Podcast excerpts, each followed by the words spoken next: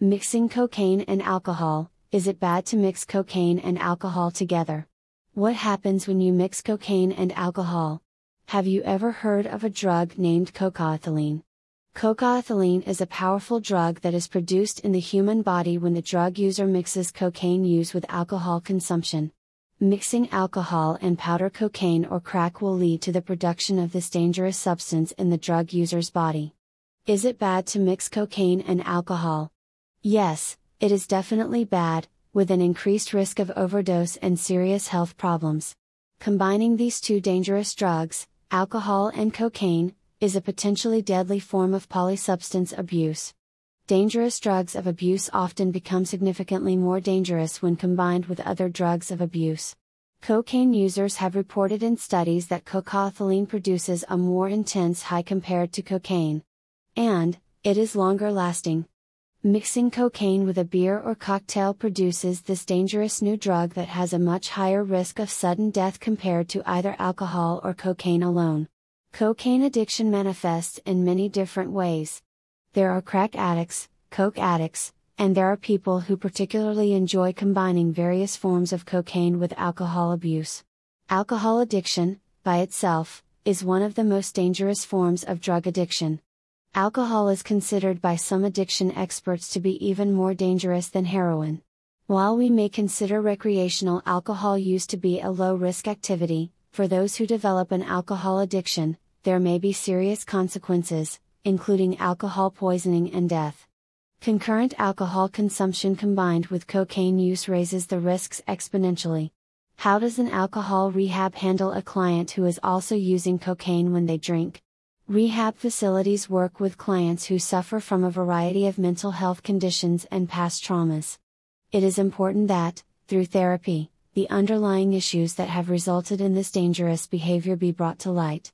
Additionally, there are different approaches to working with substance abuse clients to help prevent further relapses. One important component of drug abuse treatment is to use therapy to help clients to better handle triggers. An external trigger could be a liquor store, a bar, or a street corner where the client previously bought cocaine. An internal trigger might be a feeling, such as boredom or depression, or even excitement, that leads to drug cravings. Therapists who work in a drug rehab should be experienced in working with cocaine abuse clients, people who enjoy mixing drugs, and those who have been combining cocaine with alcohol. Cognitive behavioral therapy, CBT, is an important therapeutic tool that the treatment center counselor can use to help clients in cocaine addiction treatment, and in substance abuse treatment in general.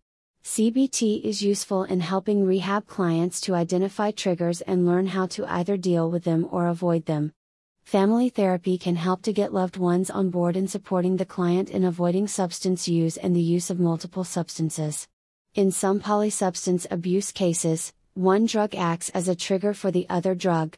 For example, there are cocaine users who will not touch cocaine unless they have begun drinking alcohol. Is there medication assisted treatment for treating people who have been mixing cocaine and alcohol? Treatment programs tend not to use harm reduction protocols intended to help clients use less alcohol or cocaine. In rehab, the goal is to prevent dangerous outcomes, such as heart attack and liver damage, so they detox the client quickly off of all substances. Once the client is drug free, they may present with signs or symptoms of mental illness, such as a bipolar disorder presentation. Over time, as withdrawal symptoms subside, what may seem like mental health problems often turn out to be side effects of drug use, or of drug withdrawal. The prescription drug, naltrexone, is sometimes used for harm reduction for people who consume too much alcohol. Naltrexone is an opioid blocker that is known to help a person to reduce alcohol consumption over time. There has been some evidence that naltrexone may help with stimulant abuse as well, including cocaine addiction. However, there may be little or no research into using naltrexone to help people who are combining alcohol with cocaine.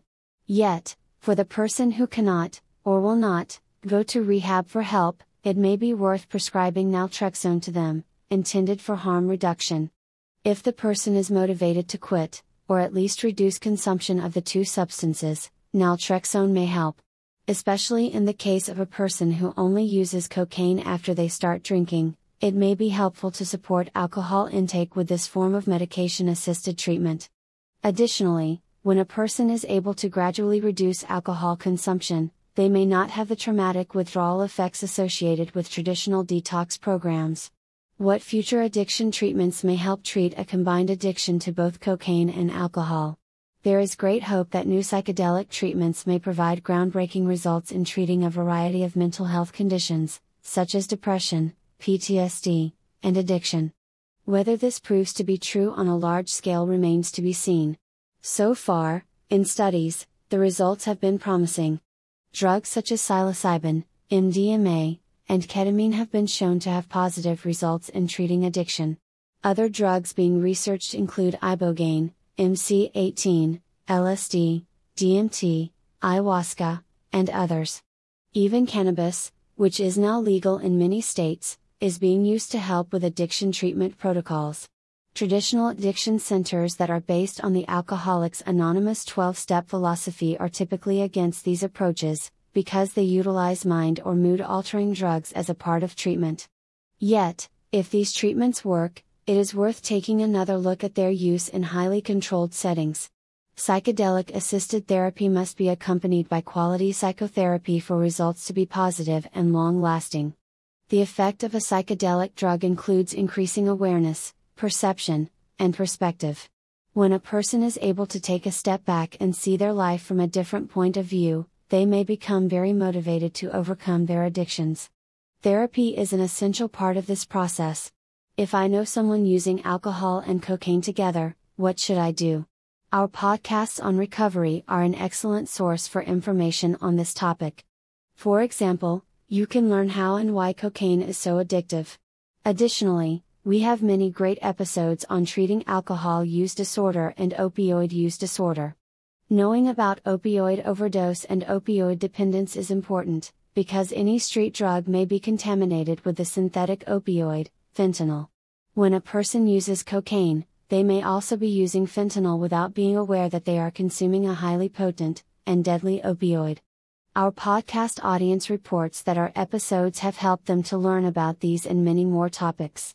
Of course, addiction and drug abuse are medical conditions, so it is important to see a doctor.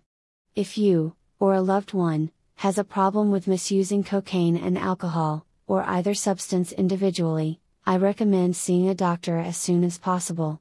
There are many great resources available to get started on the road to recovery.